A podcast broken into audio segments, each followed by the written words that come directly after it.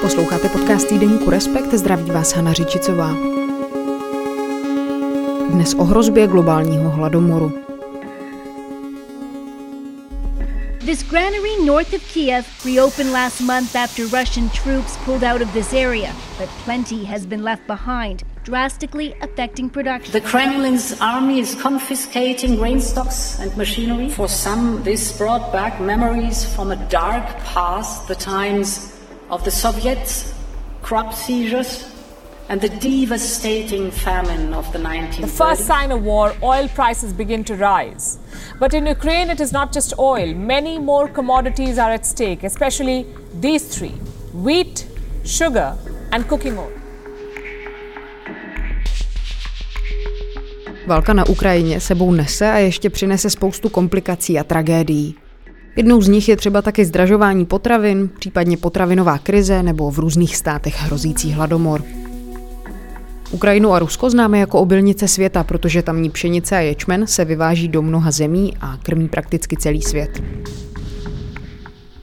Co sebou současná situace ještě přinese a jak je jednotlivé státy mohou řešit?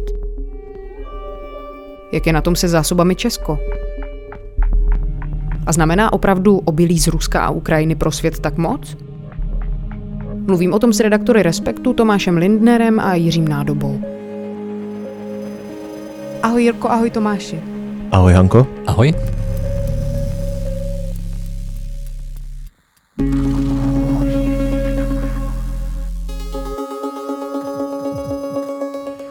Jirko Tomáši, vy jste před několika týdny do velkého textu v Respektu psali o tom, jak válka na Ukrajině zamává s pěstováním, uskladňováním, ale i třeba vývozem obilovin. Hrozí teď v kontextu války na Ukrajině globální hladomor? No samozřejmě globální hladomor je hrozně silný slovo. Lidé z vysokých pozic OSN nebo některých eh, humanitárních agentur, které jsou napojené na OSN, ta silná slova používají, mluví o hrozícím hladomoru. Zároveň, když mluvíte s některými odborníky třeba na mezinárodní zemědělskou politiku, tak jsou trochu, řekněme, umírněnější. Říkají, že eh, rozumí tomu, že slova o hladomoru mají k tomu tématu, reálnému tématu potravinové krize eh, připoutat nějakou větší eh, pozornost politickou i mediální, veřejnou, vyloženě o hladomoru hrozícím globálním, který by zasáhnul, řekněme, miliony lidí, nemluví a jsou třeba optimističtější. Co je v celku jisté, je, že ceny potravin, těch nejzákladnějších potravin, stoupají na rekordní výši. To znamená, že víc a víc lidí k nim nemá úplně přístup. Ty potraviny ale na trhu, na globálním a často i na lokálním jsou. A tou klíčovou otázkou je, jestli, se, jestli je nějaká cesta, jak k nim usnadnit přístup těch chudým lidem skrz buď potravinovou pomoc nebo nějaké dotace eh, cen potravin v těch chudších nebo středně, středně vyspělých zemích. Takže když to jako shodnu, to je tu už teď dlouhou odpověď, tak eh, hrozí určitě potravinová krize, hrozí to, že řekněme k těm už současným třeba 300 milionům eh, lidí, kteří jsou ohroženi hladověním, se přidají další desítky milionů lidí, kteří budou ohroženi hladem. A hladomor jako taková úplně nejextrémnější forma eh, hladovění, ten eh, dosud, a myslím, že to tak ještě i nějakou dobu bude, souvisí spíš s nějakými místními válkami v Jemenu, v Etiopii, v Somálsku. Myslím, že jsi zmínil důležitou věc, že aspoň v kontextu zemí globálního severu se nejedná o potravinovou krizi z nějakého zemědělského důvodu, z toho důvodu, že by zkrátka ty potraviny nebyly, ale že to je spíš politický a finanční problém, že tuhle tu krizi způsobuje válka momentálně. K těm dalším věcem se určitě ještě dostaneme, ale pojďme si teď zkusit trošku víc popsat, jak to celé probíhá a jak vlastně vinou války může ten problém hrozit. Od zasetí až po export, protože Ukrajinu a Rusko říkáme jim obilnice světa, protože se domnívám, že obilím zásobují tyhle ty dvě země značnou část světa. Pojďme si probrat, jak to vlastně vypadá. Jeden asi klíčový bod je, že uh, Ukrajina je čtvrtý největší vývozce světové pšenice. Uh, Rusko je hlavní světový vývozce, dohromady tyto dva státy obstarají zhruba třetinu světového exportu pšenice. Ukrajina zároveň produkuje zhruba polovinu světového exportu slunečnicového oleje takže i v jiných potravinách než často zmiňované skloňované pšenici jsou tyto dvě země, Ukrajina a Rusko, pro světový trh klíčové. Vlivem války se ta ukrajinská produkce do světa ani na místní trh nedostane hned z několika jakoby, důvodů.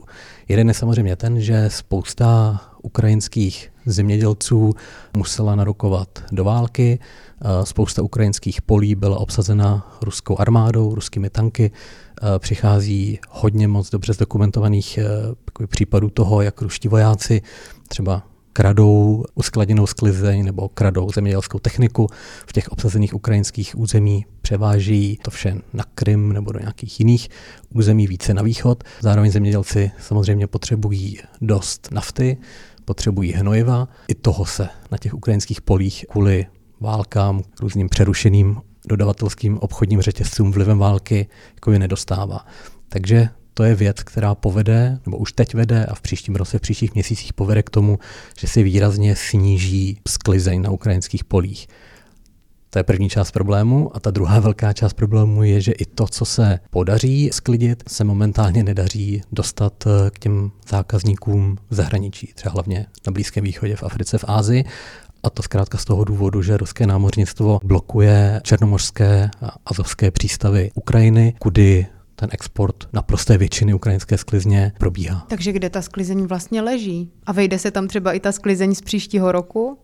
leží v různých eh, skladech, sípkách a pokud se je do příští sklizně, která bude koncem léta, nepodaří nějakým způsobem z Ukrajiny dostat, tak v ní, aspoň to tvrdí znalci i Ukrajinci, nebude vlastně kam uskladnit tu letošní sklizeň a to bude teprve velká vlastně rána pro jako světový trh s potravinami.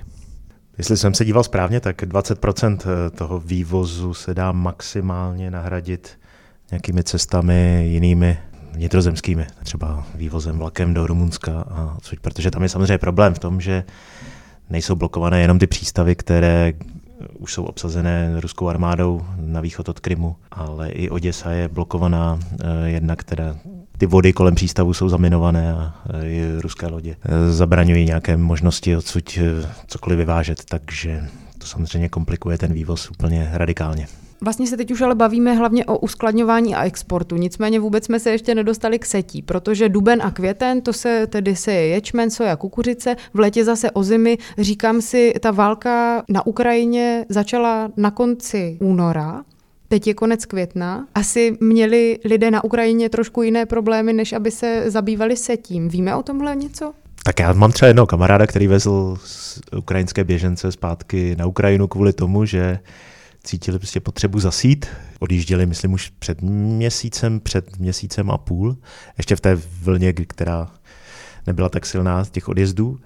Ten začátek toho nového zemědělského cyklu se samozřejmě komplikuje, protože, jak říkal Tomáš, eh, pracovních sil není dostatek, technika není dostatečná, není kam zasít mnohdy a taky jsou plná ta sila eh, té předchozí úrody, takže samozřejmě to představuje obrovský problém, co vlastně bude teprve v budoucnosti, jestli vůbec v tuhle chvíli vidíme celý obrázek eh, toho, co nás čeká.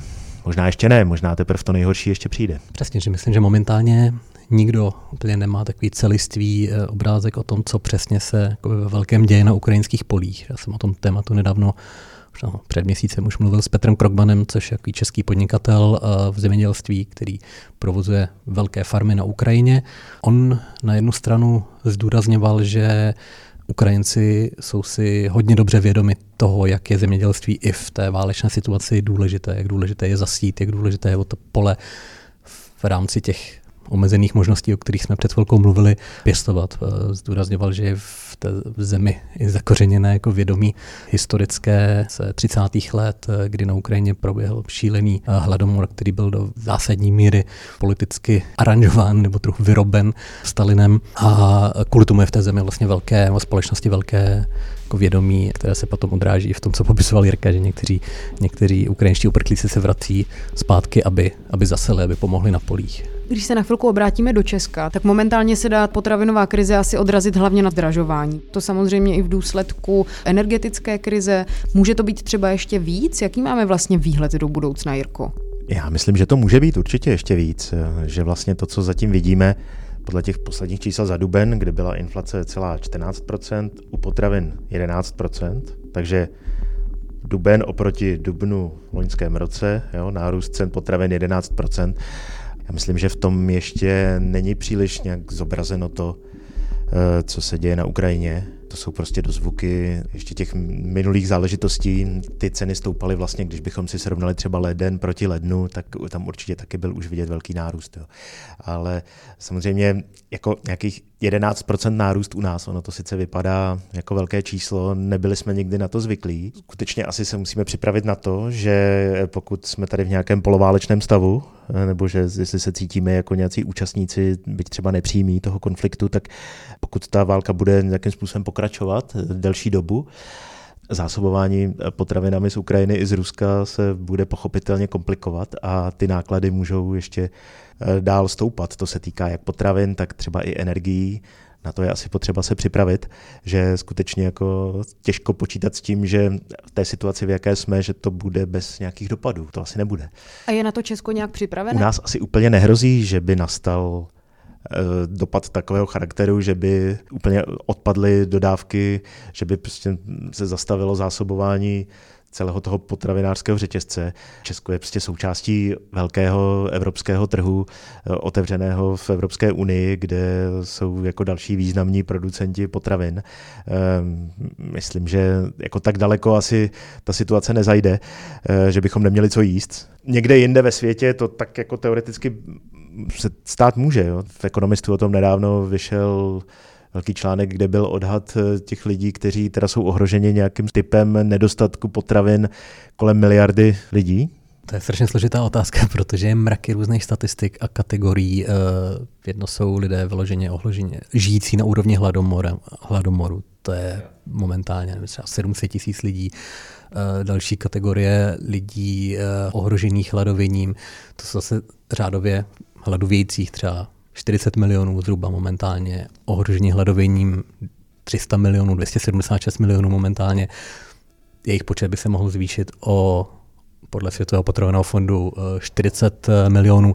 A pak jsou ještě kategorie lidí, kteří mají, kteří třeba jdou spát jako s nějakým hladem. Tam už se uh, ten počet blíží miliardě, ale chci tím jenom říct, že jsou jako docela složité metodologie různé humanitární i agentury, které všechny spadají pod OSN, uvádí trochu jiná data, takže v těch číslech je někdy jako nějaký jako zmatek. Takže teď jsme to trošku zkomplikovali, ale když bychom to měli zjednodušit, tak ten problém nastane v tom, že na některá místa se nepodaří Eh, ty potraviny dovést v takovém množství, v jakém by bylo potřeba na některá místa světa, ale eh, další odstín toho problému je v tom, že vlivem toho nedostatku na celém trhu porostou ceny a tím pádem v některých zemích si ty ceny už těžko budou moct ti lidé dovolit. Eh, ten problém toho hladovění bude daný třeba ne úplně tím, že to obilí z Ukrajiny někam nebude dopraveno, ale čistě jenom proto, že třeba o polovinu zdraží. A potom, když máš hlad a nemůžeš si dovolit nic dát, tak je asi jedno, jestli je ta potravina buď nedostatková nebo příliš drahá. Tady zazněla spousta čísel a myslím si, že Jirko, ty tak nějak hezky to zase uvedl tam, že se pořád ještě bavíme o lidech. Takže Tomáši, jak se vůbec dá tahle ta situace řešit? Dá se to třeba řešit nějakými státními dotacemi? Jenom možná navážu, jak jsi říkala přesně, že to je nejenom o statistikách, ale o, li, o lidech. Tak tam je jako sam, samozřejmě věc, která už se teď děje, že spoustu lidí, kteří uh, dosud uh, mohli jíst třikrát denně, tak už uh, třeba jako pí dvakrát denně, nebo osekávají své obědy jako večeře, že tento typ jakoby šetření, tento typ uh, jako který podmínkách eh, Česka nemá tak existenční charakter, jako když opravdu musíte, eh, musíte škrtat eh, jako jedno ze tří jídel denně. A to už teď kvůli vývoji cen potravin miliony lidí na světě, na Blízkém východě, v Africe, v Ázii jako dělají v minulém roce, dvou letech. Nejenom vlivem ukrajinské války, protože ten růst cen potravin začal už, už s pandemí. Ale se ptala na to, jak je to možné jako řešit, tak Jeden typ řešení přesně ten egyptský, kdy eh, vlastně blízkovýchodní státy jsou extrémně závislé na dovozu eh, pšenice a vůbec eh, jezení chlebu z pšenice je jako jedním ze základů tamní stravy, což má hrozně jako dlouhý historický kořeny. A Egypt má takovou státní politiku subvencovaného dotovaného chlebu, kdy velká část společnosti má nárok na nějakých pět placek chlebu denně za velmi levnou cenu. Akorát, že Egypt samozřejmě um, mouku pro tuto státem dotovanou, dotovaný, dotovanou potravinu, která brání tomu, aby v zemi bylo velké hladovění, tak Egypt uh, tuto mouku musí teď dovážet za mnohem vyšší ceny uh, ze zahraničí. Takže Egypt se bude kvůli tomu dostávat do stále větší jako finanční tísně, aby si mohlo tuhle, jako tyhle subvence dovolit. Takže Egypt bude, je třeba země, která bude potřebovat nějakou finanční podporu ze zahraničí. Evropská unie už jako Egyptu i jiným blízkovýchodním zemím jako nějakou pomoc na toto slíbila. Uh, projednává se teď žádost prostě Egypta u, u Mezinárodního měnového fondu, fondu na velkou finanční pomoc, takže klíčová bude, klíčový bude tento jakoby, typ pomoci ze zahraničí, aby tyto blízkovýchodní státy byly schopné dál zajistit chleba chudým vrstvám a středním vrstvám a aby nedošlo opravdu k tomu hladu. Jiný typ řešení eh, problémů se týká jako některých třeba afrických zemí nebo zemí, ve kterých eh, se válčí, kde místní vlády jsou třeba hodně slabé, eh, tak eh, tam bude potřeba mnohem větší pomoc eh, humanitární než dosud od Světového potravinového fondu. A tady je zase jako úkolem bohatých dárců vlád, včetně naší, aby dali té agentuře OSN, která se stará o potravinovou pomoc, dost peněz na to, aby nemusela vlastně škrtat ty základní potravinové balíčky nejchudším, protože už teď třeba v Jemenu Světový potravinový fond šetří na té kategorii lidí ohrožených hledem a na potravinové pomoci jim, kvůli tomu, aby měli vůbec dost potravin pro ty úplně nejchudší, pro ty, kteří jsou opravdu už teď hladovějící. Jo. Tahle ta situace, když to řekneme plně v kostce, tak to je jako obrovská příležitost ukázat jako Západ nějaký pozitivní vztah směrem k těm chudším zemím, kdy si opravdu bude potřeba vynaložit eh, velkou míru fantazie a vůle ochoty nějakým způsobem pomoci tohle celé řešit. A může se třeba stát, že nějaká potravinová krize, dejme tomu, je přítomná v Evropě, v západní Evropě a může se třeba stát, že by potom nějaké země zaváděly taková opatření, která by mohla právě třeba země globálního jihu nějak poškodit? Tady u toho, u toho ty narážíš asi na protekcionismus, na různé prostě omezení vývozu, kterého bych řekl, že to možná nehrozí tolik od Evropské unie nebo od uh, Francie, Německa, které jsou si myslím dobře vědomí vlastně toho obrovského rizika protekcionismu. Já jsem při přípravě jako nedávného textu mluvil s takovým top odborníkem na potravinovou bezpečnost a ptal jsem se ho, co vlastně mají teď vlády dělat, aby, aby zabránili nejhoršímu. A on říkal, no uh, já na to asi hlavně odpovím, že by radši neměli dělat moc. Pak to rozváděl a říkal, že se právě bojí různých omezení takových vývozů protekcionistických e, opatření, ale spíš třeba ze strany Argentiny jo, nebo nějakých jako jiných e, zemí, které, které jsou třeba důležité pro jako nějaké hladké fungování jako celého světového potravinového trhu, jo, kdy vlastně ten tento pán, na něj jsem narážel trochu i v, uh, Joe Glauber se jmenuje, trochu i v úvodu, kdy jsem říkal, že někteří odborníci nejsou tak pesimističtí, neobávají si úplně globálního hladomoru, tak on tvrdí, že um, světový zemědělský trh funguje uh, tak, že když někde dojde k nějakému výpadku, tak uh, se obvykle během roku, rádově měsíců, na jiném koutě planety uh, jako začne pěstovat zase trochu víc. Třeba vysoké ceny motivují farmáře někde jako v jiných zemích, kontinentech, kde jsou k tomu výhodné podmínky k tomu, aby třeba zasili více, zrovna pšenice, třeba na úkor nějakých jako jiného, jiného využití těch polí a že se ten systém jako po nějakém čase jako dostane zase do, do rovnováhy. On z toho vyvozoval jako tento typ optimismu, ale říkal, že pokud se najednou svět začne, vlády začnou předhánět v těch protekčních mechanismech, tak to může přestat platit a, a potom budeme, budeme v problému. Existují nějaké mezinárodní jakoby, instituce, systémy, kde vlády spolu komunikují, hlavně ty vlády, které nejvíc vyváží a ty vlády, které nejvíc dováží a kde se nějak, kde probíhá nějaká snaha jakoby, jako zabránit tomu sobeckému jako chování uh, států. Ty mechanismy vznikly jako lekce z předchozí velké potravinové krize, která byla v letech 2008-2009 a kdy právě k většímu průšvihu došlo po tom, co několik jako významných zemí, Rusko tehdy třeba zavedlo jako protekční mechanismy. Jak ještě k těm bezprostřednějším metodám toho řešení, tak jedna z věcí samozřejmě by byla nějaká intervence v Černém moři, aby se podařilo tu blokádu nějakým způsobem omezit. Když to samozřejmě bude obtížné, protože v té Oděse, jak jsem říkal, je ten přístav zaminovaný a asi není úplně jednoduché z toho konec konců, co jsme o Oděse psali, když tam naši kolegové byli, eh, rozběhnout to město takovým způsobem, jak dřív fungovalo. Ta otázka, do jaké míry bude Rusko schopné blokovat eh, vývoz všeho z Ukrajiny, jak dlouho, tak ta je samozřejmě hrozně důležitá. Že? Rusko si uvědomuje to, že tohle je velká páka, snaží se to v nějakým způsobem vyměnit eh, za to, že by byly mm, odbourané některé ty sankce vůči němu. A další věc je jenom taková zajímavá drobnost, kterou jsem někde zahledl, byla o tom, že 10% obilovin se používá na eh, výrobu těch různých biopaliv. U těch olejovin je to skoro až 20%.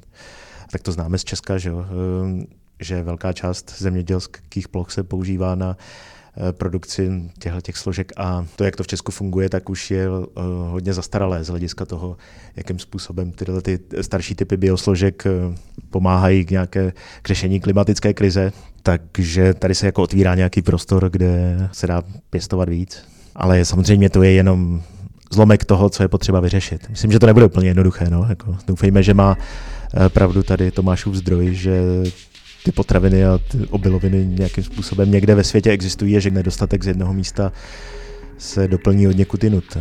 Potom tady máme třeba jasně válku na Ukrajině, ale pak tady máme třeba taky klimatickou krizi, nebo přesně jak zmiňoval Tomáš, taky pandemii, která přetrhala různé obchodní vazby. To je docela hrozný řetězec tady těch událostí. Mluvili jsme o tom, že oproti roku 2019 vzrostl počet lidí ohrožených hladomorem o víc než polovinu. Tak vždycky je tady jako trošku nadějný výhled, že třeba nějakým způsobem ta válka skončí a všechny ty apokalyptické scénáře, které vlastně teď máme v hlavě, tak najednou se překlopí do toho módu, že mm, je tady naděje na nějaké řešení. Jo. Já vím, že to teď zní trošku bláhově, ale o důvod víc eh, snažit se Ukrajině pomáhat všemi možnými způsoby, protože asi jedině tudy vede jaká cesta k řešení na všech frontách jako tohohle problému. Velké řešení neexistuje, že zároveň, což je taky zajímavé a bude zajímavé teď sledovat v příštích jakoby, měsících, probíhají pokusy o řešení na jako x úrovních. Teď eh, minulý týden probleskla jedna zpráva, že třeba eh, Turecko, jako taková úplně klíčová černomořská mocnost, jako vyjednává zároveň s eh, Ukrajinou a s Ruskem a zkouší jako vyjednat nějakou možnost nějakého bezpečného koridoru pro vývoz ukrajinské pšenice do světa. Tam se zdá, že třeba Rusko by vůči Turecku, které jako nezavedlo nebo nepřidalo se k západním sankcím, že by mohlo být trochu vstřícnější, než když podobné jako požadavky um, jako pronáší jako EU. Ale tak je zase dost pravděpodobné, že vstřícnější nebude, protože jako v jeho zájmu je škrtit ukrajinskou ekonomiku a vydírat vlastně jako i tímhle tématem e, západ. Jo. Ale zároveň probíhají jakoby jiné snahy, jak vyvést víc uh, ukrajinské pšenice jinudy přes uh, železnici do Polska a hlavně do Rumunska. Jirka předtím zmiňoval eh, přesně to číslo, že jako odborníci tvrdí, že touto cestou se bude možné vyvést jako maximálně 20 toho, co by bylo třeba, třeba vyvést. Ale jako zároveň vím, že v Rumunsku uh, probíhá jako nějaká velká, velké opravné práce prostě v tom přístavě v Konstanci, uh, který je takový alternativní k té Oděse, že EU eh, a státy G7 jako přišli s nějakými návrhy, co všechno by se jako dalo, mělo udělat, aby, aby třeba bylo možné vyvést víc než 20%, jako uvidíme, jo, ale že zkrátka tam probíhá jako nějaká snaha. Potom zároveň, když jsme mluvili předtím, Jirka narážel vlastně i na, na hlad v Africe, tak tam jako je důležité, že ty státy subsárské Afriky třeba nejsou tak závislé na pšeničných produktech jako Egypt nebo Blízký východ a to znamená, že když se o tolik prodraží pšenice, tak je tam potenciál, že prostě přejdou na jako jiný typ nějakých místních jakoby, produktů, že zase budou, řekněme, jíst víc produktů z kasavy, jako z manioku nebo z oky, nebo z nějakých jiných plodin, které třeba někde ani jako v Evropě úplně neznáme. Ale zároveň um, jako z různých důvodů na místních trzích třeba stoupají ceny i, této produkce a tím důvodem je to, že se, a to zase souvisí s, jak s pandemí, tak s uh, ukrajinskou válkou, že se globálně prodržují i ceny hnojiv, prostě na všechny možná a, a to potom jako by zasáhne i produkci těchto jako třeba místních afrických plodin na africkém trhu. Takže tomu se dá zase nějak jako, jako předejít tím, že státy africké s nějakou podporou, kterou dostanou třeba od Světové banky nebo nějakých velkých institucí, budou víc pomáhat farmářům jakoby s, s dotacemi hnojiv. Jo? Že zkrátka na, na x frontách musí jako dojít a dochází už k nějakým jako snahám ten problém řešit, ale není jako je to jedno jako čisté, čisté řešení. Tak vám děkuju. Já moc děkuju. Já taky. Čau. Čau. Ahoj.